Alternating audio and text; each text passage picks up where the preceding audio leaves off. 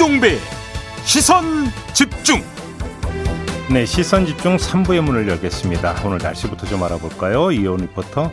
네, 밤사이에 수도권을 중심으로 요란한 비가 내려서요. 뉴스의 이면을 파헤치는 삐딱선 정신. 핵심과 디테일이 살아있는 시사의 정석. 여러분은 지금 김종배의 시선 집중을 청취하고 계십니다. 네, 이번엔 더불어민주당 이재명 대선 후보 이야기를 좀 해보겠습니다. 내일 선대위가 출범한다고 하죠. 메모드급이라고 하는데요. 여기에다가 이재명 후보 본인은 연일 정책 행보를 이어가고 있습니다. 이런 여러 가지 이야기 모아서 이분에게 한번 좀 질문을 드려보도록 하죠. 이재명 후보 대변인을 맡고 있는 박찬대 더불어민주당 의원 전화로 연결하겠습니다. 나와 계시죠? 예, 안녕하세요. 박찬대입니다. 네. 선대위에 소속 의원 전원이 참여를 한다면서요? 예, 뭐 전체가 다 예. 정권 재창출 예. 국민으로부터 재심을 받기 위해서 예. 내년 3월 9일 대선에 총력을 다하는 구조로 짠다고 들었습니다. 야, 그럼 이거 명함 인플레이션 발생하는 거 아닙니까? 다 직함 드려야 되는 거 아닌가요? 어떻게 되는 겁니까? 아, 그 아무래도 뭐 내실이죠. 네. 내실. 음. 예, 내실을 한번 좀 기대해 주시고요. 네. 예, 우려보다는 모두가 한 팀이 되어서 드림팀 음. 만들어 나가는 과정이다 이렇게 봐주시면 좋을 것 같습니다. 알겠습니다. 뭐 지금 뭐 보도 보면 삼성급 의원 25명이 모두 본부장급으로 참여한다 이런 보도도 있던데 맞습니까? 아, 전체 예, 예. 본부장 전체가 다 되는지는 모르겠지만 예. 거의 모든 의원들이 아마 총력을 음. 다해 가지고 음흠. 참여할 걸로 지금 예상이 됩니다. 이낙연 캠프에 몸담았던 서른 의원하고 홍영표 의원도 선대위원장을 맡는다고 하던데 맞은가 확인, 그러니까 확정된 겁니까? 예, 아마 그렇게 보도가 많이 나오고요. 예. 그 보도에 대해서 반박 보도가 없어요. 반박이. 예. 아마 아, 다 함께 하는 음. 것으로 아마 뜻을 모으지 않았나 저도 예. 그렇게 유력하게 생각합니다. 네, 일부 보도에 따르면 깜짝 위원장 카드도 있을 거다. 2030을 대표하거나 뭐 그 여성을 대표하는 사람이 선대위원장으로 깜짝 합류하는 거 아니야. 이런 보도도 있던데 말씀 안 해주실 거죠?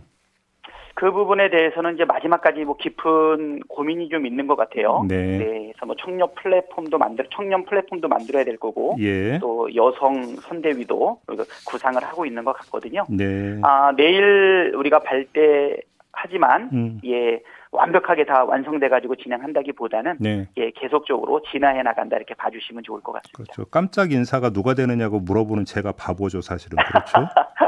예 개봉박도 coming soon입니다. 네, 알겠습니다. 혹시 제 1호 공약은 정했습니까? 제 1호 공약은 뭐 늘상 말씀하셨지만 네. 예 그 성장의 기회를 높이기 위한 음흠. 네, 성장 관련이라고 이야기하면 될 것 같고요. 네. 기본소득이 일 공약이냐 뭐 이런 게 경선 과정에서도 많이 이야기 나오지 않았습니까? 예, 예, 예.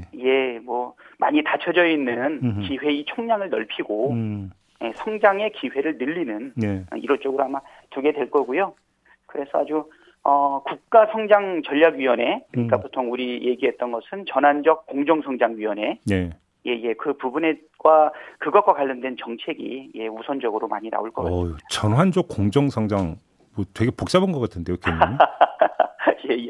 그렇지만 뭐 관심 있는 분들은 많이 지켜보셨을 것 같고요. 예. 어, 혹시 또 모르신다 하더라도 예. 앞으로 본선 과정이 진행이 되면서 예. 예. 정책을 제시하는 과정 속에서 많이 이야기할 거라고 보입니다. 그러면 예를 들어서 전환적 위기 기... 예. 그리고 또 성장의 기회를 넓히는 예. 예, 두 가지를 같이 만들어낸 것이죠. 전환적 공정 성장. 그러면 이재명 후보 같은 경우는 그 전부터 기본소득을 복지로 보지 말고 경제로 봐야 된다 이런 주장을 해온 바가 있었는데 그러면 기본소득 같은 경우도 이 전환적 공정성장의 하위 개념으로 그러니까 배치가 되는 겁니까? 하위 개념이라기보다는 뭐 중요한 저기가 되는 거죠. 네. 수단이 되는 거죠. 네. 중요한 무기라고 해야 될까요? 예. 네, 네. 그래요? 알겠습니다. 그럼 좀 이따 하나만 좀 더 여쭤보고 그 전에 선대위 명칭이 대한민국 대전환 선대위 이게 맞습니까? 지금 저희한테 공유된 것은 정확한 그 네이밍 자체를 하지는 않았는데요. 예. 예, 지금 대한민국 대전환 선대위로 지금 많이 알려져 있, 거든요 예. 예, 내일 발표 때 한번 들어보시면 좋을 것 같고 예. 아마 그런 의미를 예, 내포하고 있는 것 같습니다. 그러니까 선대위 이름에도 대전환이 들어가고 제1호 공약에도 어, 대전환이 들어가면 혹시 그 이 정권 교체라고 하는 것들을 뉘앙스적으로 강조하고자 하는 의도가 깔려 있는 것으로 해석될 여지는 없을까요? 글쎄 그거는 그렇게 해석해가지고 네. 우리 간의 위화감을 조성하고자 하는 사람들의 의도가 조금 있을 수 있지 않을까. 어, 뭐 질문 의도에는 그런 건 없고요. 아무튼 네, 또 네, 그렇죠. 네, 네. 그렇게 바라볼 수도 있지 않을까 싶어서 한번 질문 드려봤는데 그런 의도는 아니라는 겁니까? 아무래도 누가 보더라도 기후 위기, 네. 그다음에 코로나랑 관련된 예. 뭐전 세계적인 방역 위기, 예. 그다음에 또 4차 산업 혁명으로 인한 음. 또 산업 구조 전체 개편의 위기. 네. 우리 대한민국이 70년 동안 허리띠 졸라매면서 음. 국민들의 많은 희생을 기초로 해서 여기까지 성장을 했는데 네. 이러한 성장이 얼마나 지속 가능할까? 예. 벌써 선진국까지 우리가 진입을 했고요. 네. 새로운 기회를 열지 않는다라고 하면 음. 아마 우리의 성장과 그다음에 번영은 여기서 위기가 오지 않을까라고 하는 인식은 예. 누구나 다 가지고 있을 것 같고요. 예. 그것을 바로 이재명이 대통령이 된다면 음. 네 추구해야 될 가장 중요한 시대적 과제 아닌가 예. 해서 선대위 이름도 제일 공약도 그다음에 정책도 아마 이렇게 좀 일관되게 가는 것 아닌가 이렇게 생각이 알겠습니다. 됩니다. 기본소득 관련해서 요거만 좀 다시 한번 확인차 여쭤- 질문 드릴게요. 그러니까 이낙연 후보의 어, 그 신복지 정책을 수용을 한다고 밝히지 않았습니까? 네네 그러면 그 핵심 내용이 이제 그 생애 주기별로 복지 정책을 짜는 걸로 제가 알고 있는데 네 여기에다가 이재명 후보의 기존의 기본소득을 덧대버리면 뭐 플러스가 되면 좋은데 문제는 재원도 그렇게 플러스가 될 여지가 있느냐가 궁금한데요. 계산을 네. 해보셨을 거 아닙니까? 지금 그렇지 않아도 어, 이낙연 전 대표님과 네, 어, 이재명 후보하고 네, 이제 처음 미팅을 할 때 제가 그 자리를 배석을 했거든요. 예, 예. 어, 처음에 덕담 이후에 나왔던 첫 번째 이야기가 음. 보편적 복지 지지자다. 후보가 직접 그렇게 이야기를 했고요. 이낙연 후보가요? 아니요. 이재명 후보가. 후보가. 예, 예. 네, 예, 이재명 예, 후보가 예, 예, 예. 그 보편적 복지론자들이 기본소득에 대한 우려라든가 사실 공격도 좀 있었고 비판도 있- 있지 예, 않았습니까? 예, 예. 이재명 후보는 보편적 복지에 대해 가지고 자기 분명하게 여기엔 지지하고 동의한다. 음흠. 어, 기본소득도 분명하게 네. 어, 그것과 함께 병행할 수 있고 예, 그리고 또 정책을 가다듬는 과정 속에서 예. 지금 우리 당 전체가 같이 공약을 준비하고 있지 않습니까? 음, 예, 그런 얘기도 했었고요. 기본소득이라고 하는 것은 또 장기적 과제다 보니까 재원 문제도 그렇고 네. 사회적 인식이라든가 음, 결국은 이제 이 세금 문제 또는 이제 이런 것까지 연결되고 있기 때문에 음. 부분적으로 단계적으로 시작할 수밖에 없는 로드맵을 내놨거든요. 예, 예. 그첫 해는 그래서 뭐 청년 기본소득은 100만 원씩 다 지급하지만 음, 보편적 기본소득은 1년에 25만 원씩 예. 그래서 5년이라는 기간 동안에 첫 번째 연도는 예산을 편성 못하니까 음, 두 번째, 세 번째, 네 번째, 다섯 번째 250만 원씩, 100만 원씩 이렇게 지급하는 것으로 해서 예. 예, 2년 차 때 그때 잡았던 금액이 19조, 19.5조 그렇게 이렇게 잡고 있지 않습니까? 의원님 그러면 그 네. 기존에 발표했던 로드맵은 변경이 없다 이렇게 이해를 해도 되는 겁니까? 아, 변경이 없다 단정적으로 얘기하기는 어렵지만 예. 큰 틀에서 분명히 좋아할 수 있는 내용 나올 수 있을 것 같고요. 예. 재수도 확보할 수 있다라고 봅니다. 아, 근데 결국은 보편적 기본소득으로 만약에 가게 된다라고 하면 음, 어, 실질적으로 재원 조달과 관련된 부분에는 국민적 동의를 얻어야 되기 때문에 네. 어, 단계적으로 부분적으로 그리고 보편적 복지와 융화되는 과정 속에서 음. 사실 국민들이 기본소득의 효능감을 느껴야 되지 않을까요? 예, 예. 예, 정치에 대한 효능감을 느껴야 그 정치를 실현할 수 있는 정책을 제시할 때. 또 예산도 제시하게 되는 거고 필요한 예산을 조달하기 위한 세금 문제와 관련된 부분까지도 결국 국민이 결정하는 것이기 때문에 예, 예. 이것을 한꺼번에 이뤄낸다기보다는 단계적으로 부분적으로 같이 병행해 나가면서 많은 분들의 조언이라든가 이것도 받아서 어, 지금 이재명 후보는 늘 얘기를 하지만 사람들이 상당히 과격하다고 이야기하는데요. 사실은 굉장히 실용적입니다. 알겠습니다. 준비를 충분히 한다 이렇게 생각해 주시면 좋을 것 같습니다. 좀 이재명 후보가 그 국민 전국민 재난지원금 추가 지급 이야기를 꺼냈는데요. 이 이야기를 꺼낸 배경이 뭘까요? 이것은 뭐 갑작스럽게 나온 얘기는 아닐 거라고 다들 아실 거라고 생각이 되어요. 예, 재난지원금과 관련해서는 경기도지사 시절에도 예, 88% 밖에 있는 분들을 위해서도 예, 재난지원금 100% 지급하기 위한 어, 지방자치 단체의 장으로서 그런 결단을 내렸고 경기도가 시행하지 않았습니까? 네, 아, 만약에 지금은 그 당시에는 그렇지만 경선 후보 중에 한 명이었지만 예. 지금은 이제 민주당의 대선 후보가 되다 보니까 일관된 본인의 에, 재난지원금 전체가 지급돼야 된다라고 하는 일관된 의견을 음. 대선 후보로서 아마 표출할 것이다 이렇게 생각이 됩니다. 제가 한번 그럼 이렇게 질문 드려볼게요. 홍남기 경제부총리의 벽을 돌파할 수 있습니까? 뭐 돌파할 수 있냐? 네. 만약에 돌파를 못하면 오히려 그 정치적으로는 마이너스가 될 텐데요. 예, 도전해야죠. 어, 도전하지 않으면 아, 도전 대상입니까? 예. 홍남기 경제부총리는? 아, 돌파하려면 예, 예. 예, 아무튼 우리가 시도를 해야 음. 달성할 수 있는 여부가 있는 것이지. 어 그리고 제가 볼 때는요. 네. 어 재정 당국은 아무래도 국간을 지킨다는 개념이 강하신 분들이고요. 네. 그다음에 정치 지도자들은 어, 위기를 극복하기 위해서 국간을 여는 사람들 아니겠습니까? 예. 국간을 지키는 사람과 국간을 여는 사람 둘 중에 한 사람은 선이고 한 사람은 악이다 이렇게 평가할 수는 없고요. 예. 국간을 지키는 사람을 설득하고 음. 그리고 국간을 지키는 것을 바라보고 있는 어, 국민들의 사실은 그 판단에 어, 어떤 영향을 미칠 것인지 그게 중요하다 이렇게 생각이 되고요. 그러면 아, 이 재난지원금 지급 시점을 언제로 잡고 계신 거예요? 재난지원금 어차 아직, 아직 그 정기 국회가 아직 한 달 정도 더 남았어요. 12월 예. 2일까지가 우리가 예산이 확정이 돼야 되거든요. 예. 어, 지금 한 달 좀 넘는 기간 동안에 예. 이 부분에 대해서 정기 국회에 반영할 수 있는 부분은 최대한 반영해야 된다라고 보이는데 근데 그러면 우리가- 예. 찬반을 떠나서 지금 네네. 결산하고 지금 이제 그 예산 편성 들어가는 시점이 이게 지금 가능한 이야기입니까? 어, 충분히 가능하죠. 왜냐하면? 예. 어, 5월 달까지 정부 부처가 예산안을 어, 기재부에다 제출을 하고 기재부하고 조율을 해서 음. 9월 1일자로 정부에다 주지 않습니까? 예. 예, 정기국회가 9월 달에 시작이 되는데 국감이 10월 말까지 지속이 되어요. 예, 예. 그리고 11월 달에 본격적인 예산 심사거든요. 예, 예. 그러니까 국회 차원에서 실질적인 예산의 증감을 예. 심사하고 재편성하는 권한을 국회에서 가지고 있어요. 예. 다만 아쉬운 거는 미국처럼 예산 편성권이 국회에 있는 것이 아니라 그렇죠. 정부가 제출한 예산의 범위 안에서 음. 증감을 통해서 조정하도록 되어 있고요. 예. 어, 만약에 전체 제시되어 있는 예산 금액을 초과하는 부분에 대해서는 기재부의 동의를 얻도록 되어 있어요. 음. 예, 그 부분이 사실은 아까 돌파할 거냐 설득할 거냐라고 네, 네, 말했던 어, 법적인 기술적인 얘기입니다. 예, 그래요. 아무튼 근데 그거를 그러면 이재명 후보가 주도해서 관철시킬 거다 이렇게 이해를 해도 되는 거죠, 정리하면? 어, 당하고 협의를 해야 되겠죠. 이제는 단순한 이재명 열린 캠프의 후보가 아니라 민주당의 네. 후보이기 때문에 네. 예, 우리 당 대표와 그다음에 우리 당의 의원들 어, 입법부에 들어와 있는 우리 당의 의원들과 함께 이 부분은 같이 협의하고 조정하고 설득하고 그런 과정, 정치적 알겠습니다. 과정을 반드시 거쳐야 된다. 그렇게 생각합니다. 이재명 후보가 대사면을 언급했는데 이- 이 대사면이라는 게 어떤 의미예요?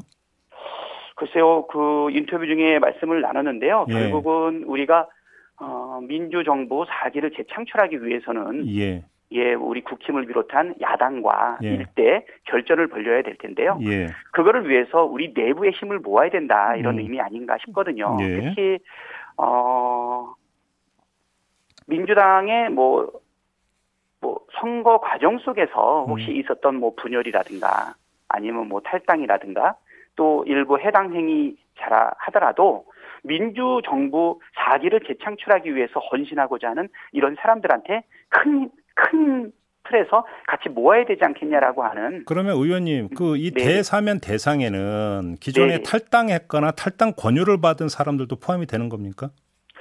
어, 그렇지 않을까요? 그러면 그 의지가 있어야 되겠죠? 그러면 여기에서는 예. 어떤 문제가 발생하냐면 예를 들어서 기존에 탈당한 분 중에는 부동산 문제가 불거져서 탈당한 분도 계시고요. 탈당 권유를 네네. 받은 사람도 있는데 또 한편으로 이재명 후보는 수사권을 가진 부동산 감독원까지 이야기를 하면서 강한 의지를 보였으면 네. 이 두 가지는 충돌하는 거 아닙니까? 사실은 뭐 대사면에서 이 대상은 뭐냐면 뭐랄까 뭐 어, 정치적인 판단, 그 정치적인 선택에 의한 부분으로 해석을 해야 되지 않을까 싶어요. 네. 예를 들어서 부동산 문제 때문에 탈당을 했다. 그 부분까지 다 들어간다? 예. 그거는 아닌 것 같거든요. 아까도 말했듯이 이 대사면의 전제는 조금 전에는 포함된다고 말씀하셨는데.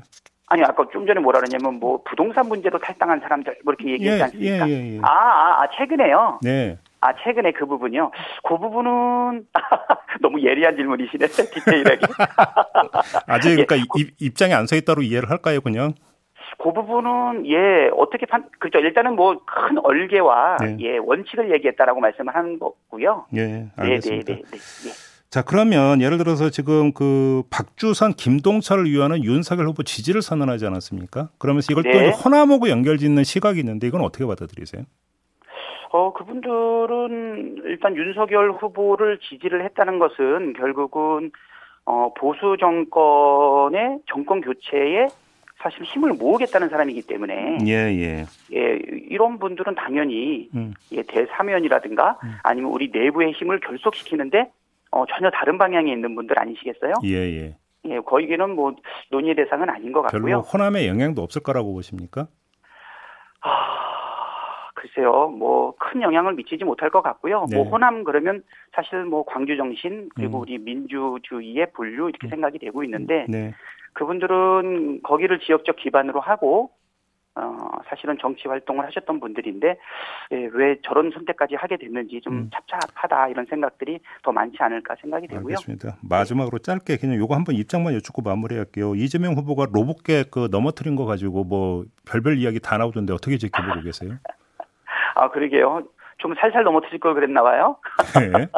오히려 그 호기심 아닐까 싶어요. 네. 무슨 얘기냐면 음. 재난과 관련해 가지고 대응하는 로봇이기 때문에 어떤 험한 상- 환경에서도 음. 사실은 보건 능력이 되게 중요하다라는 사전 설명을 들었고 네. 넘어뜨리면 일어나니까 한번 시도해봐라라고 음. 얘기를 했을 때 음. 어, 보통 사람들 같은 경우 사람의 태도에 따라 좀 다르겠죠. 예. 오히려 그 말을 믿고 아이처럼 정말 확 넘어뜨렸던 것 아닌가 저는 이렇게 생각이 되거든요. 음. 어떻게 일어난지 보고 싶어서 네.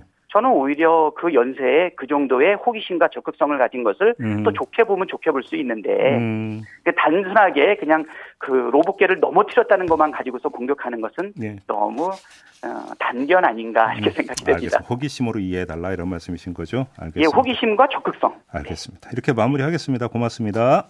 예, 감사합니다. 네, 지금까지 이재명 후보 대변인을 맡고 있는 박찬대 더불어민주당 의원이었습니다. 세상을 바로 보는 또렷하고 날카로운 시선. 믿고 듣는 진품 시사. 김종배의 시선 집중.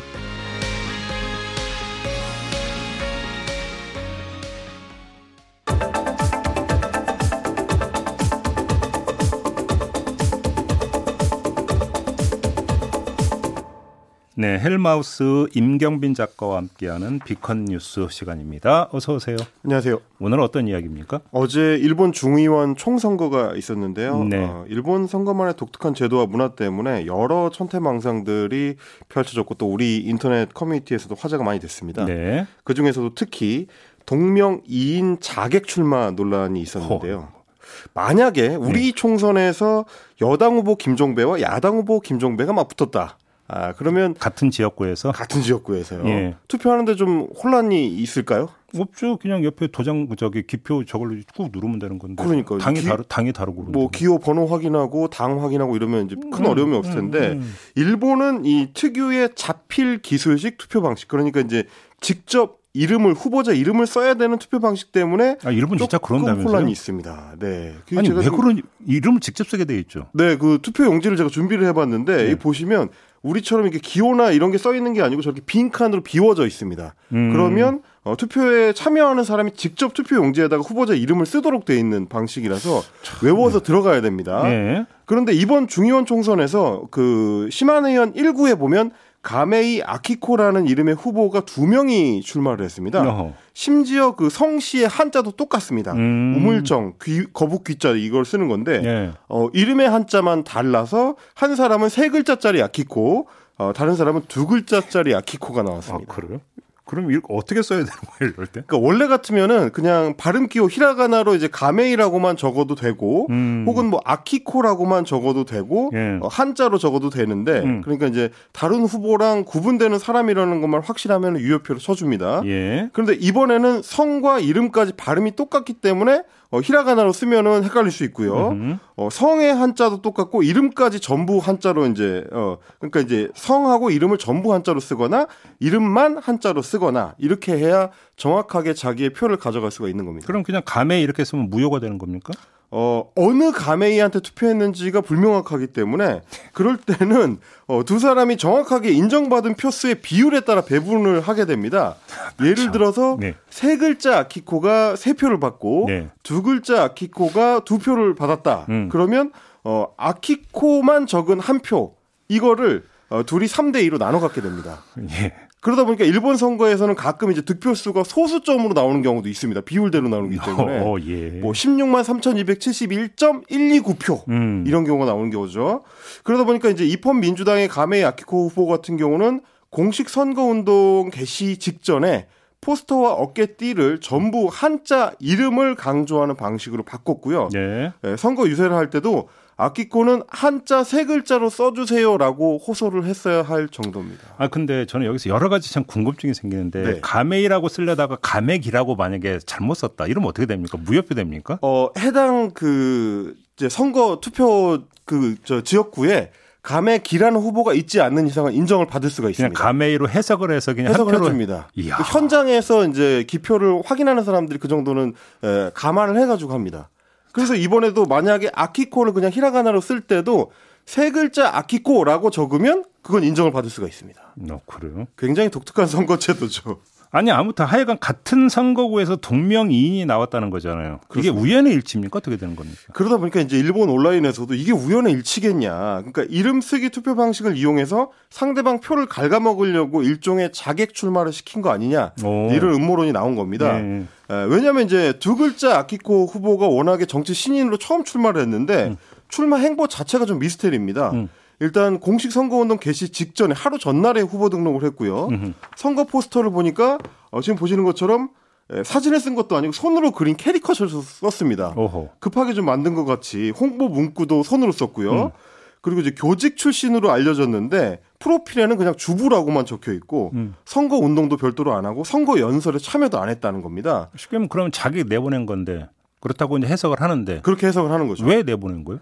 어, 그래서 혹시나 싶어가지고, 다른, 그러니까 상대 후보, 여당 후보가 좀 아슬아슬했나라고 해가지고 좀 살펴봤더니, 이번에 이제 야당들이 단일화라는 바람에 자민당 전체는 약간 위기감이 있- 있었지만, 음. 이 지역구에서는 특별히 좀 위험해 보이지는 않았습니다. 보니까 네. 이제, 어, 자민당의 거물급 정치인인 호소다 히로유키가 상대 후보였는데, 음. 관방 지내, 관방 장관까지 지낸 10선 의원이고요. 오호. 애초에 그 아버지 호소다 키시조의 지역구를 물려받았는데 아버지도 10선이었기 때문에 예. 부자가 총 60여 년 동안 중의원을 지냈습니다. 일본은 이런 경우 되게 많죠. 그러니까요. 예, 예. 그래서 이제 특별히 뭐 어려웠던 것 같지는 않고 이번 선거에서도 어, 더블 가메이의 득표를 모두 합쳐도 당선권에는 턱없이 부족한 결과가 음, 나왔습니다. 그러다 보니까 오히려 어, 석패율 비례대표제를 노리고 이웃 지역구의 같은 당 인민당 후보가 자객을 심은 거 아니냐 이제 이런 음모론이 나올 정도였습니다. 알겠습니다. 뭐 마무리해야 되는데 이거저거 다 떠나서 아직도 저런 식으로 투표를 합니까? 그러니까 이제 일본이 워낙에 좀 이상한 투표 제도를 운영하다 보니까 네. 일본 공무원들이 그 연필을 사용해야 되는 경우가 많아 지우고 다시 써야 되는 경우가 많아가지고 아, 그것도 허용이 되는. 그래서 그 연필을 깎느라고 일본 공무원들이 밤을 샌다 이런 뉴스가 나왔을 정도입니다. 아, 연필 깎기 있잖아요. 그것도 안 써요? 연필 깎기를 하는데도 만 개를 깎아야 되니까 밤을 새야 된다라는 얘기가 나옵니다. 아이고, 참.